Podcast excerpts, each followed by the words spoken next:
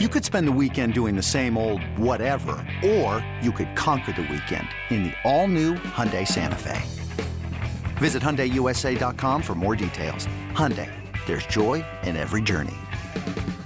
This episode is brought to you by Progressive Insurance. Whether you love true crime or comedy, celebrity interviews or news, you call the shots on what's in your podcast queue. And guess what? Now you can call them on your auto insurance too with the Name Your Price tool from Progressive. It works just the way it sounds. You tell Progressive how much you want to pay for car insurance, and they'll show you coverage options that fit your budget. Get your quote today at progressive.com to join the over 28 million drivers who trust Progressive. Progressive Casualty Insurance Company and Affiliates. Price and coverage match limited by state law. What up? This is Myron, and you are listening to the Rye Bread Mustard, a Mariners podcast, the alternative underground, back alley, underbelly, down on the docks, on the other side of the tracks, speakeasy dive bar style podcast of and about the Seattle Mariners that you were listening to on the Audacy app or wherever else you're getting that podcast action from. Listen, we're not going to judge where you're getting it. That's not what we're here to do. What we're here to do is say, hey, as long as you're liking, subscribing, sharing, you know, getting those notifications. Also, same goes with YouTube. And hey, if you haven't went by our social medias, go by and say hello by, you know, following us. We'll follow you back. That's the kind of people we are here at the Rye Bread Mustard and Mariners podcast. And also, we've been getting some inquiries on the gear. Go ahead and DM us or hit up at simply.cora. That's at simply.cora on Instagram. She'll take care of you. I think that is all the house cleaning we got to do. We're recording this live in person here at MVPs in Edmonds, still up here in the Northwest. You know what I mean? Uh, LA is uh, upside down right now, so I'm happy to be up here uh, with the man, the myth, the mayor of Edmonds, one Hanno in Edmonds. What's going on, Hanno? What up, my man? What up, my man? Oh, you know, just uh, I'm actually feeling good. I'm actually feeling good about what I've been seeing from the Mariners, and we've been kind of warming up. Uh, you know, the last two series headed into this uh, last weekend before the, the trade deadline. You took two or three from the Toronto Blue Jays. You took two or three on the road against Minnesota.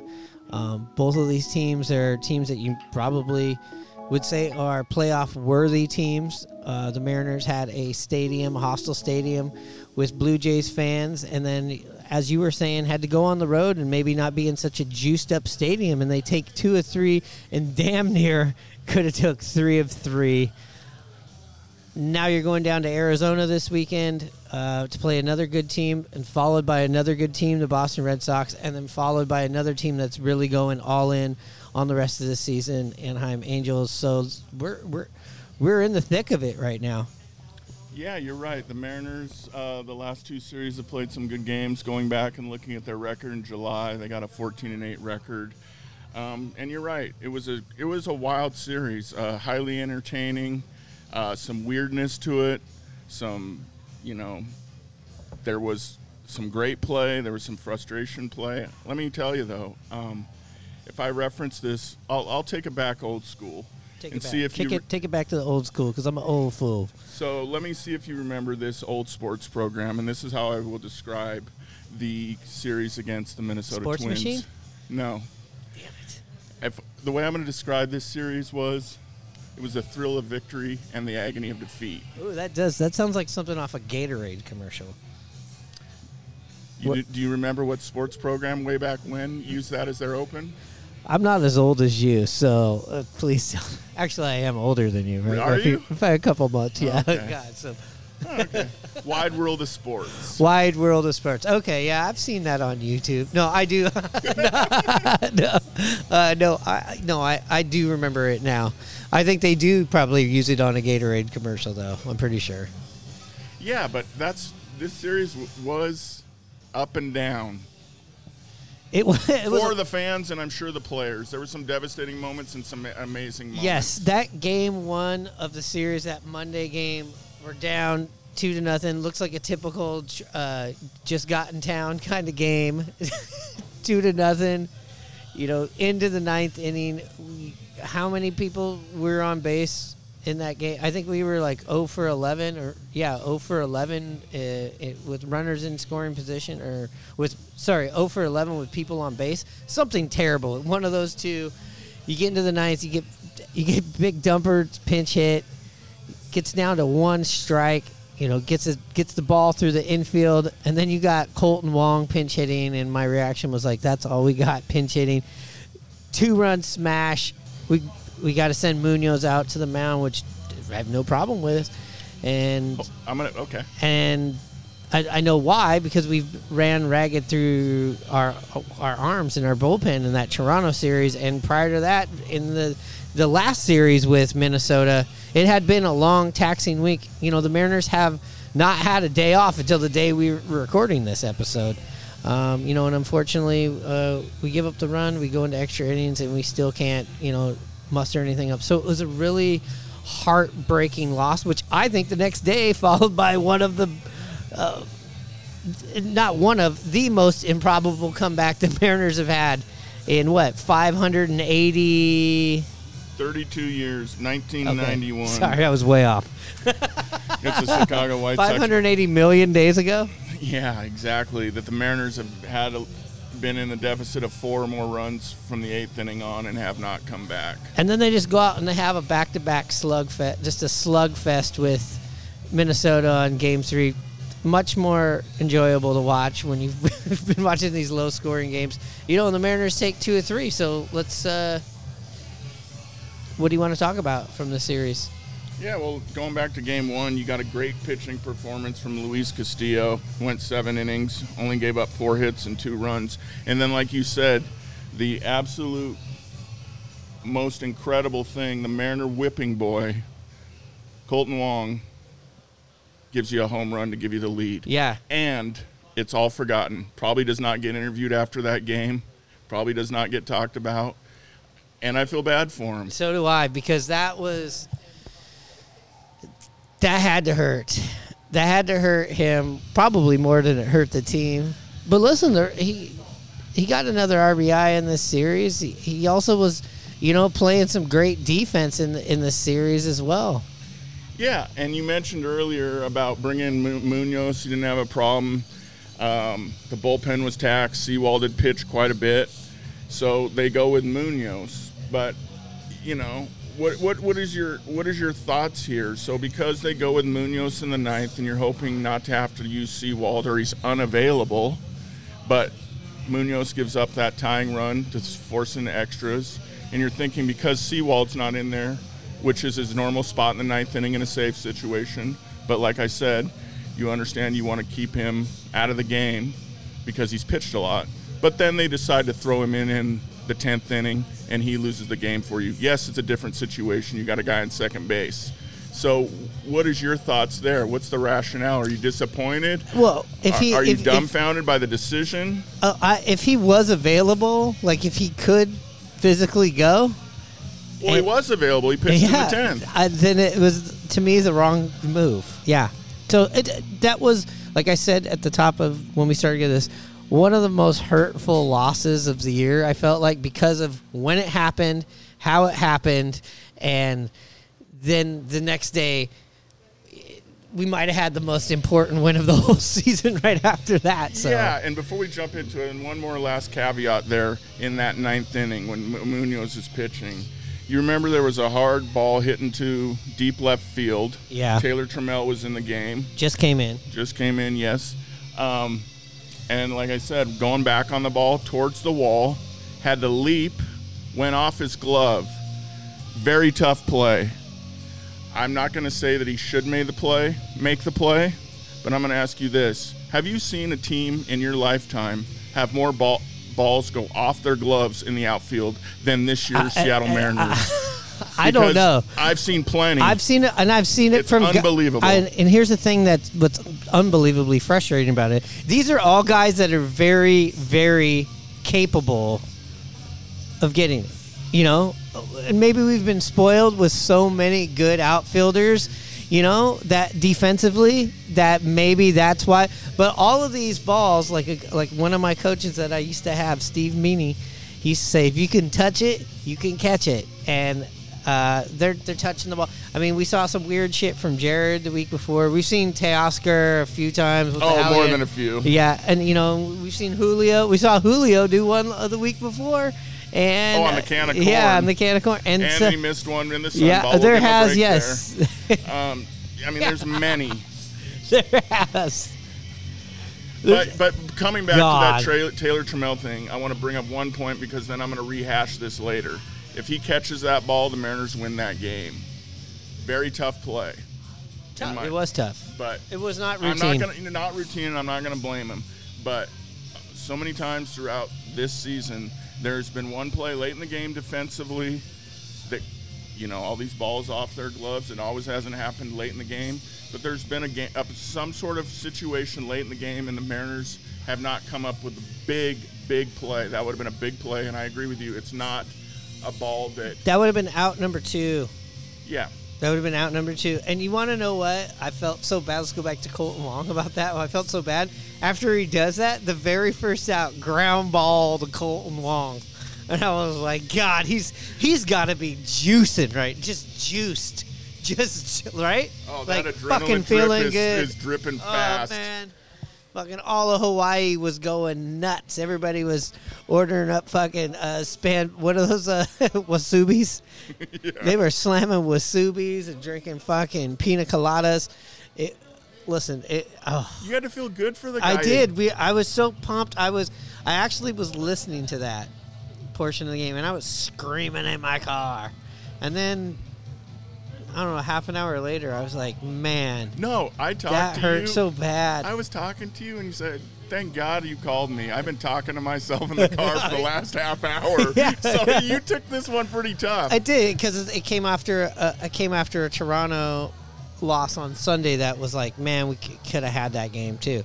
After two games where we came back on Toronto, so the Mariners are playing good ball. We watched the very next day. Let's get into the fun part. Now that we, now that we, let's sweep that out of the way. That was from a couple of days ago. Let's talk. Let's sweep that out of the way because the rest of the series, you know, we are definitely ascending right now. I wish they were ascending 10 games ago, but we are ascending that game 2 of this series. I know it I know we're getting ready. We, we've everybody's talked about it. That game 2 of the series, I know everybody's talked about it on the radio. We've we've talked about it on social media with each other, but we had a good episode with Jim Copacino already scheduled out. Wanted to give that a little bit of breather room. We're gonna play some excerpts from that during the ad breaks here. But that game two, what was it? How many games since we had a comeback like that? Uh, like 580, but that's just roughly. It's been 32 years back since 1991, where the M's came back in the eighth inning or later, down by four runs or more, and won the game. And that was in what? 1990 One 1991. on the road too. So we're talking Alvin Davis, Harold Reynolds, Ken Griffey Jr., Ken Griffey Sr., uh, Dave Valle, or Scott Bradley, um, maybe Henry Cotto, Jay Buhner, Edgar Martinez. Um, anyways, I, remember a lot of that too. Randy Johnson. There's a really good fight from that year, by the way. You guys should go check it out. But uh, so the year of Baltimore. Uh, no, that was 90, 93, I believe. boy, you got a good memory. Um, But yeah, that game was weird. Started off weird. Kirby on the mound, feeling good. You know, he didn't really have his stuff. Um, you know, through the first two and two thirds innings, the only outs that were recorded of the eight outs were all via strikeouts versus George Kirby. that was fucking weird.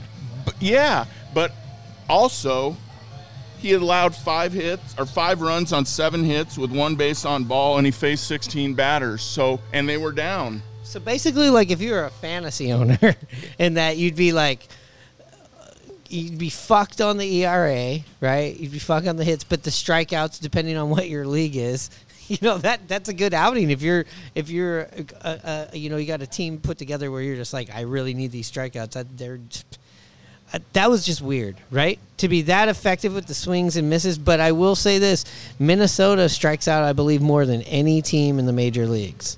Yeah, that, it's And that's hard to believe us. anybody can strike. It's hard to believe that anybody can strike out more than us, but there is somebody. Yeah, so you know, we were down, you know, six to six to two going into the eighth inning, and like you mentioned, we've never come back.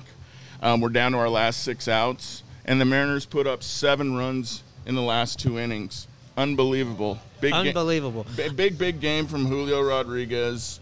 Um, you know, as well as other guys, Cade Marlowe.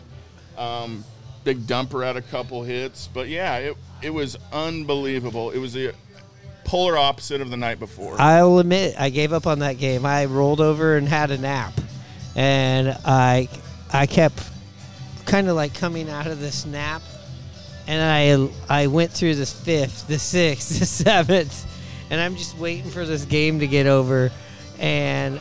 I wake up and we're in the eighth inning, and I believe it was Julio's home run that tied the game. Yeah, and then after that it was it was all gravy man. I mean like i i felt rebirth the next day it carried into the next day too. The next day when we're when we get out to this big lead we're just carrying over that ass kicking. And you know what? You see the momentum in baseball right there. You see minnesota. They it took them a long time to wake up in that game they slowly creep back but i gotta tell you what. yeah, what they chipped away in that game. yeah, they did, and I can tell you what, I never feared losing that third game. Really? One bit, not one bit. Do you have a text from me? Do you No. have text? They're all positive, just going off because the the Mariners were just in a ferocious, ferocious state of mind. His that hit that he sent to Treasure, the Treasure Island second deck, that was a fucking bomb. I don't know what was more impressive, that Oppo shot from Game Two, home run number two, or this home run. That absolute piss missile to the left field in the upper Piss deck. missile. Oh my God! Even Dave Sims said this ball ball's crushed. yeah, he goes. I mean, but you know, you got going back to this game. You got um, Bryce Miller on the mound, who what he showed me. He's told showed me his fastball. He, but he was showing his secondary pitches, and he looked better with him throwing a changeup that I haven't seen through that slider. But let's talk about Dylan Moore. Two home runs in that game. Wow. He got the Gatorade bath, but it was a pretty sad Gatorade bath. It was a 32 ouncer of Gatorade that Ty France. I, I guess Ty was too lazy to get get the get the bucket, Yeah, exactly. And you know, or I- Jared kicked the shit out of it in the back. And, I don't know. Yeah, and earlier, you know, I mentioned about the M's not making a big play in a big time situation. Well, late in the game, there, ground ball to uh, Geno Suarez to his left. Demo was playing short, was playing mostly up the middle. Man on second base, ninth inning. Um, big heads up baseball play by Suarez. Collects, runs the runner back to second base, who was pinch running, and then had the wherewithal to then know his internal clock and make the play at first base for the out. Yeah. You know, we talked about the M's not always making the play.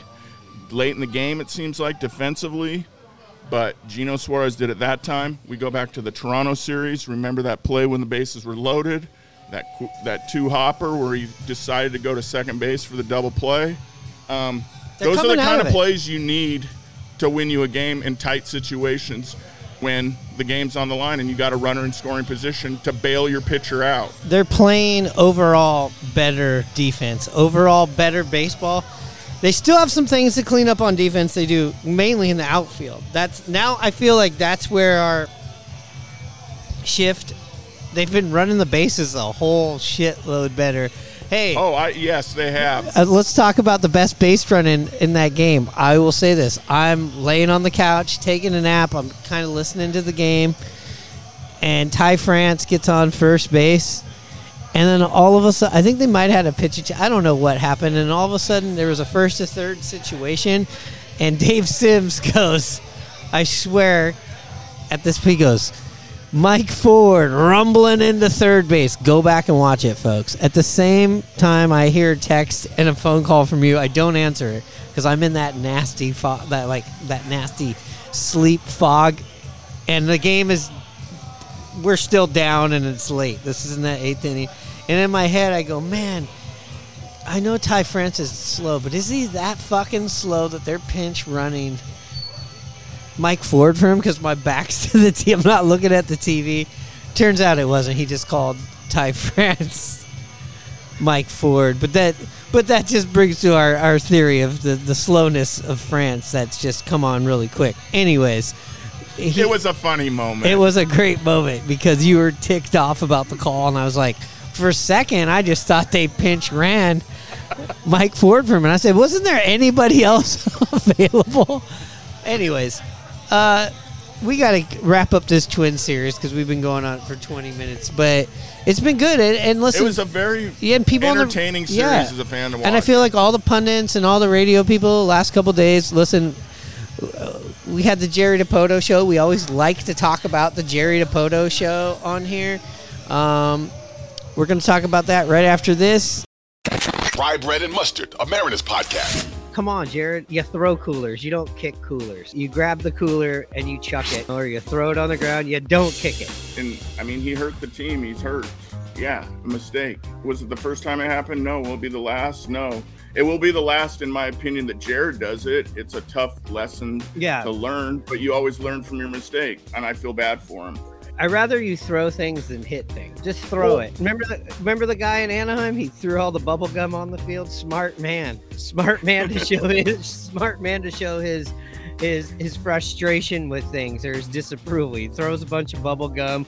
You know, worst case is people had to go out there and pick up bubble gum. Maybe some got on somebody's cleat. You know, you don't punch lockers and you don't kick the cooler. I think is like the two things that you got to learn. Listen and subscribe to Rye bread and mustard, Mariners podcast on the Audacy app or wherever you get your podcasts. All right, so we're back.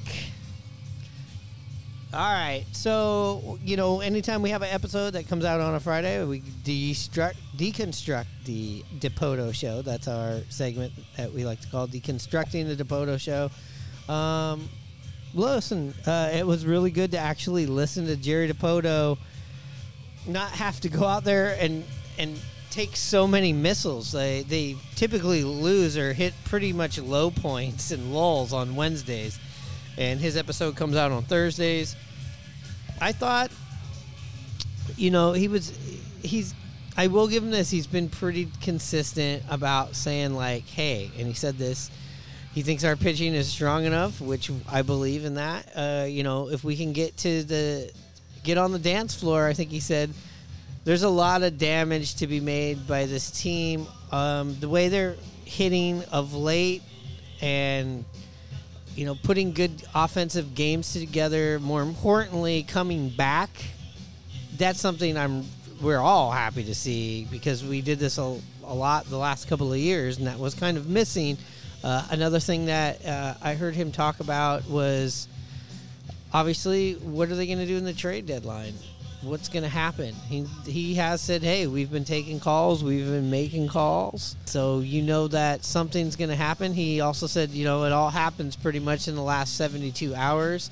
Uh, brought up the point that hey, like at going into this weekend, there's maybe like 20 to 21 teams that still think they're in this thing, um, as well as you know speaking to the fact that the Mariners quietly, this is the best July the Mariners have had in a decade. Is that what he said? Yeah. Well, I mentioned earlier we were 14 and 8. Um, but we've also, let's be fair, we've had some terrible Julys. But last year we had a better July. We had lost more games this year than we did last year's July. Because you have to remember We- last, you have to remember last year that at, straight out of the All Star break, we got swept by Houston. We lost seven games last year in July. We've already lost eight this year. So I'm gonna fact check Jerry Dipoto. Okay, do it right here. Okay. Last year we were 18 and seven. This year was still some time left in July. We were 14 and eight. So we've always already lost more games this year than we did last year. So that's all bullshit. It's pretty close, but it's not factual. It's not- if we're going by record. That is, you God. So maybe it's the quality of wins. I don't know. I don't know why you'd go on and say that. Hey, you know he relies on his baseball ops and the uh, um, stat geeks or the I'm sure they ate him up. The, the callers probably ate that up, and they just didn't bring it up on uh, on 710. Why would they? All right, that yeah, con- they're the flagship. that concludes the and and of course not going to tell us what what they're going to do, but that concludes the uh, Jerry DePaul destructing. Let's get let's get into this, man. I think the biggest question we have about the trade deadline, I do not see the Mariners. Anybody that says Logan, I think Ken Rosenthal said that the Mariners have been promoting or you know trying to push and sell at a very high price for Logan Gilbert. I don't really believe that. Um, now, as far as Teo Hernandez and Paul Sewald, I could see either of them getting moved, but I think that has to do a lot with the next three days, four days, four games. Like we got four games right until then, and both I think would be guys that maybe their price goes up the closer and closer to the deadline. So I think they'll be there through the weekend, but I could see one of them going. I I also could see them staying, but uh, particularly I want to talk about Paul Sewald. You know, it would be a very unpopular move whether the Mariners win or lose this weekend, and and in the first game with Boston as well. But we saw one of the most emotionally gratifying victories by the Mariners in 2021, and we traded Kendal Graveman. We basically said, "Get out of the, get out of this locker room and go over there." Against the team we're playing, we were playing the Houston Astros, the hated Houston Astros. You remember that? My question to you is: Could you see Kendal Graveman be? Uh, could you see P- Paul Sewald? Could you see Paul Sewald being a potential Kendal Graveman 2.0. And what I mean by that is an unpopular move because you're promoting younger pitchers or depth in your bullpen that, you know, to be fair, even though I think that trade was dumb, you know, because we didn't get anything out of it, the bullpen didn't suffer I will say this.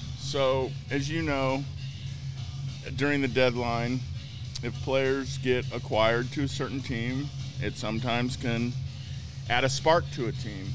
You kind of seen that last year with Santana, um, and like you mentioned, it can be a detriment to a team in the in the sense of Graveman. Um, after the Graveman deal, yeah, there was a lot of negativity, but soon after, they bounced back. They played well, but they still did not play well enough to make the playoffs. No. So, and my other thought then would be with Sewald is he's probably the most valuable asset that you have on your team. Like you mentioned before and earlier in the podcast, relief pitchers go, closers go, and they go for a lot. And with Paul Sewald having a year remaining on his contract, so the, if he was acquired, they would have him for this year and next year.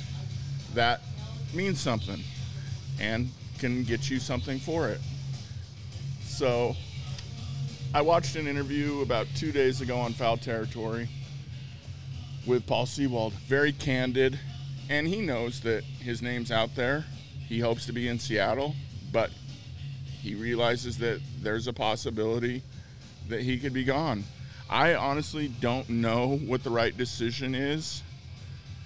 I would, I, would like to see Paul Sewald s- stay with us. I think he's a quality arm.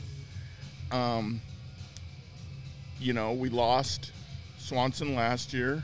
It hasn't really depleted us that much, but this year with a lot of bullpen injuries and knowing that Sewald is part of your big three in the back end in crucial situations, along with Brash, who was in that position as a closer at times, did not succeed.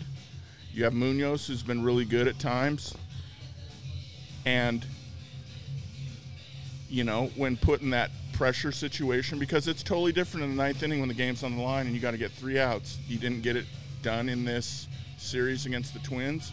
It takes a certain type of pitcher and a certain type of mentality to have a closer that can perform in that type of pressure packed situations. And Paul Sewald has shown that. I don't know if they were to move him if we have someone in this organization that can take over. Yeah, stuff wise, sure. But mentality and moxie and being able to go out there and be mentally tough.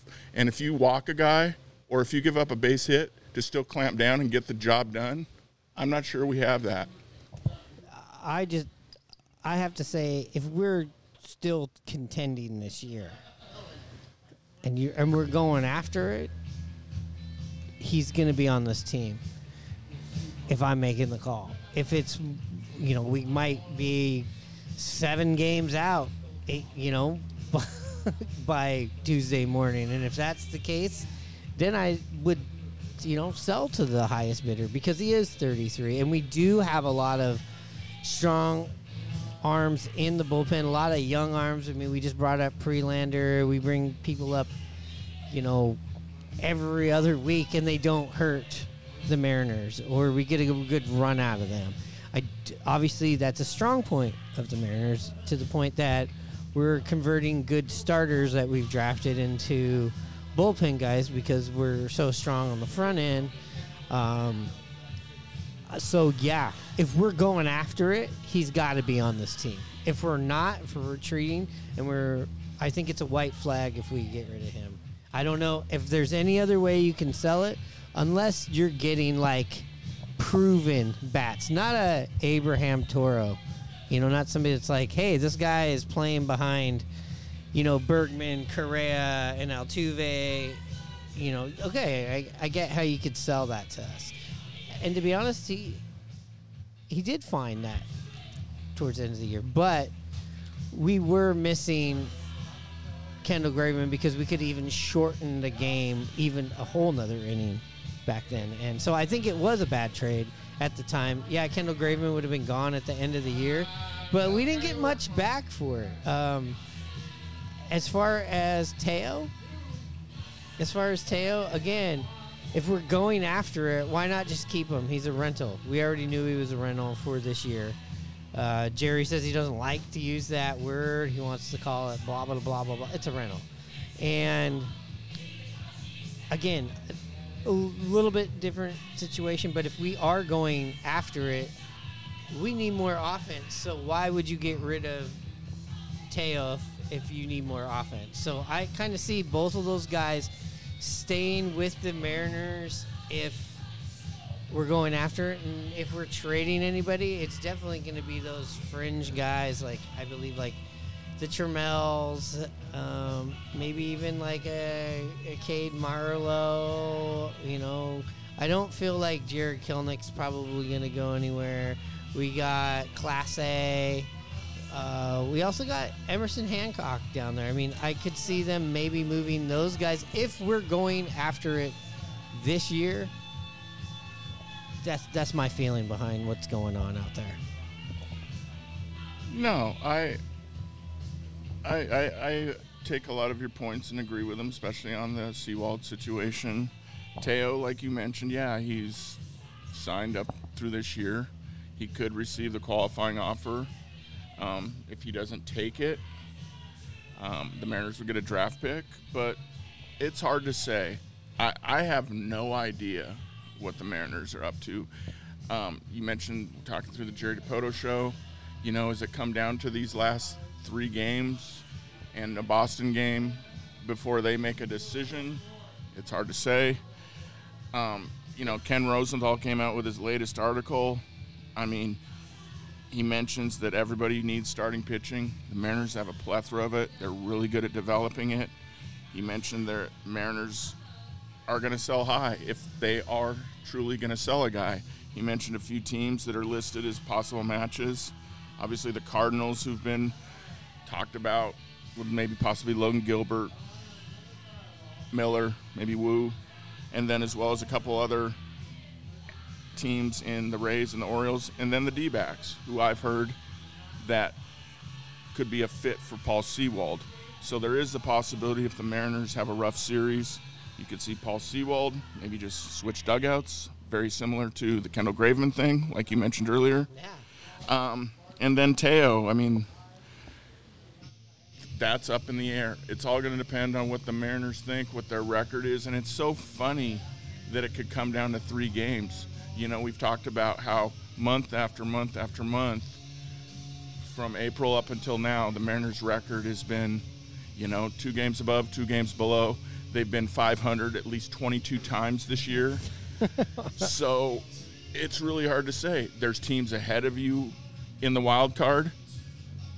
Um, you're six, you're, I believe, six games back, six and a half games back in the wild card right now. No, we are we are four and a half in the wild card. Correct. It's seven and a half in the West. Yeah. So At the time of this recording. Yeah. So, and there's a lot of teams in in this situation. So you saw what Anaheim did.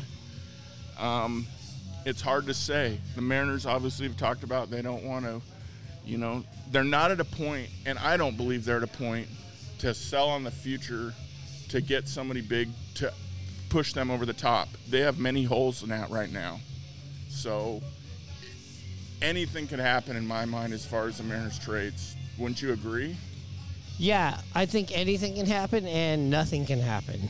I could also see and not be so up in arms if we don't do anything. And because, yes, we've been 500 and 900 times this season. We've been a game up, a game down, a couple of games back, a couple of games up. You know, Paul Abdul, two steps forward, two steps back. And like making a knee jerk reaction and buying big and buying rentals doesn't make sense. It doesn't sound like from the Dipoto show that's he's he's been pretty adamant like hey we're they're not going to do that. But as far as grabbing somebody like a Luis Castillo where you're bringing him over has a little bit of change on his on the end of his contract to try to re-sign him. I don't know who's out there that we could we could get that. Um, Yeah, I, I- don't see a Luis Castillo type deal being made by No, the Mariners like it was made last year. no, and once you can pull something off like that, I think it, you get one of those for a while, and then the rest of the league is pretty smart. Yeah, but as a Mariners fan, I mean, that sucks, and I don't want them to do that at the deadline. I want them to do that in free agency to add, and that's a Me different too. story that we've talked about. yeah, they they coulda, shoulda, woulda. Look at Cody Bellinger, guy that we passed up, but we could, we we've been down that JD Martinez, yeah, we've we've driven it into the ground. we've been down that road so many times. You know, the the, ti- the tires are bare. Uh, you know, on this episode about that, on, on this podcast about that. But uh, again, I could see them doing nothing f- because of them being where they are, them being in this. We're in the worst spot. We could be three games, two games out by the end of you know the deadline we could be seven games. We're in this position where I think we there's we're still not definite buyers and we're still not definite sellers. I know the Mariners made a small trade. Um, they bring in a pitcher that it seems like from what I'm hearing is that is going to be more of a you know that this guy's supposed to be like a um, you know maybe a spot starter, maybe some uh, long relief. Um, they move Marco Gonzalez to the 60 day uh, IL. And just for people out there that are like, well, 60 day IL, that means he's not coming back. No, it's retroactive, right, Hanno, to the date that the, you got on the injury list. Correct. So he essentially could come back at any point, but he has not started any sort of pitching program or throwing program. So it seems uh, unlikely right now. I think that's just, you know, I don't know if you can really move uh, Marco Gonzalez in that contract. I would doubt it. yeah, Uh, you don't. I don't see Marco Gonzalez being traded, being injured. I've never seen anything like that. And you mentioned Thornton. He's 29. Uh, the option to AAA in four relief appearances this season with Toronto. Um, he went 0 0 with a 1.69 ERA, uh, one walk, five strikeouts, and 22 appearances. Uh, excuse me. In his 22 appearances with AAA, he was five and one with a 4.18 ERA, with 18 walks, 26 strikeouts, and he got designated for assignment. So the Mariners picked him up, uh, traded away McCoy, and he's a infielder. Played shortstop for the Tacoma Rainiers. Um, great defensive player, um, from what I've read. Uh, Thornton, I don't know much about. Uh, happened to see a video when he when I was scrolling through. Um, big surprise. He throws a slider, sweeper type pitch, something that the Mariners covet. They're good at tweaking, and they like those kind of guys. So it makes sense. Um, I can't give you much more analysis other than that. Yeah, plenty of options left on this guy too. So that's that that's like that's something that fits in with us. They heard they we might expand to a six man rotation at a certain point in the season. I would assume if we're white flagging it, you'll definitely see that. You'll definitely see like who gives a shit. Throw somebody out there. Let's save these arms.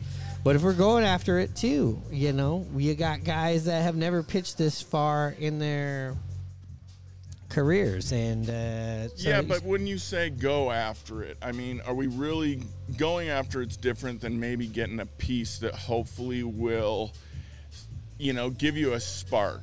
Going after it would be the type of deal that the anaheim angels made wouldn't you say? Yeah anaheim angels are going after Ohtani ain't going anywhere. They're giving up prospects. They got themselves a bullpen guy uh, a starting pitcher. They paid you know a premium price yeah, for it. Yeah, maybe. they're they're two and three prospects in and the Angels Anaheim's playing really good right now, so you know they're going after it. I just don't see the Mariners going after I it. I feel like here's how the Mariners can go after it: is Okay. if the guys that are supposed to be where they're at offensively and get to there, we're going after it because the pitching's going to be there. The pitching is going to back you up.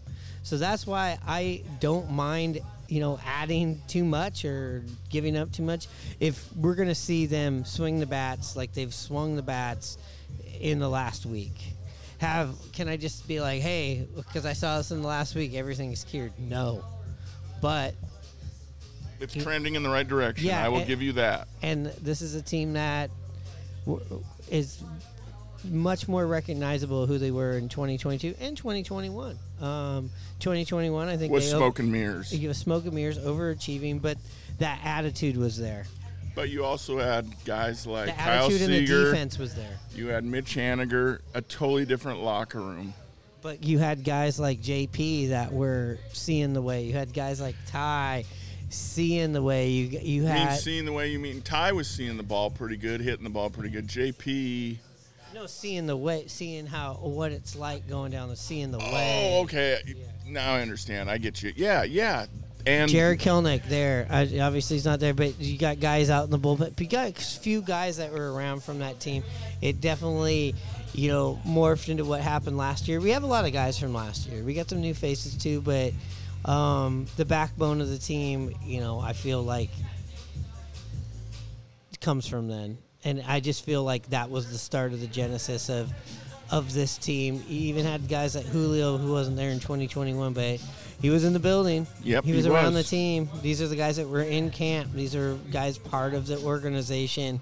And same thing with with you know the the the Woos and the Millers and the and the uh, you know Logan's and the, and you know Logan was there 2021 Kirby was right on the doorstep Brash all these guys. So like I I know that the attitude is there and them knowing what to do. It's frustrating and very Seattle like to be in this situation but we're gonna see what's going on this weekend. We gotta wrap this up here.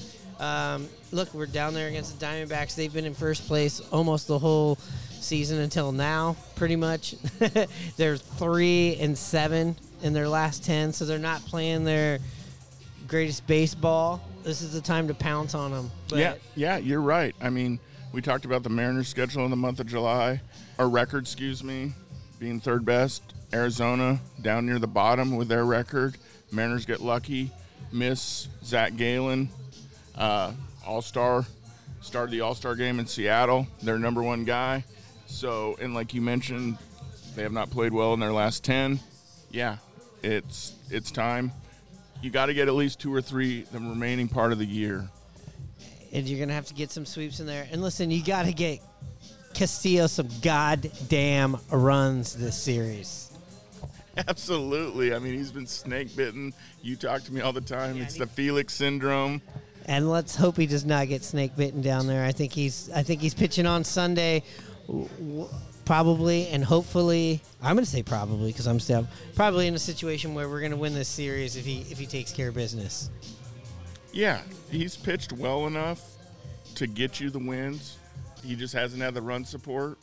And I didn't realize I said snake bitten playing the D backs and the snakes, is they're called. snakes, yeah. Oh yeah, me too. I'm not a fan. Yeah, I don't even I if. I see a video, I put onward. Yeah, it's ooh, ooh.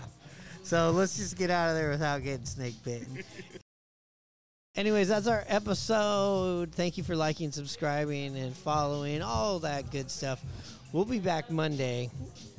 We'll be back Monday with more pressing matters. Trade deadline eve. trade deadline eve, and you know, the Red Sox are coming as well. Another team that's in between us and where we need to be. We're going to be back talking about it.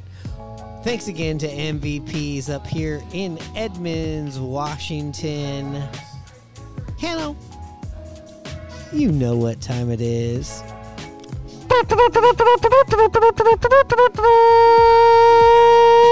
Joe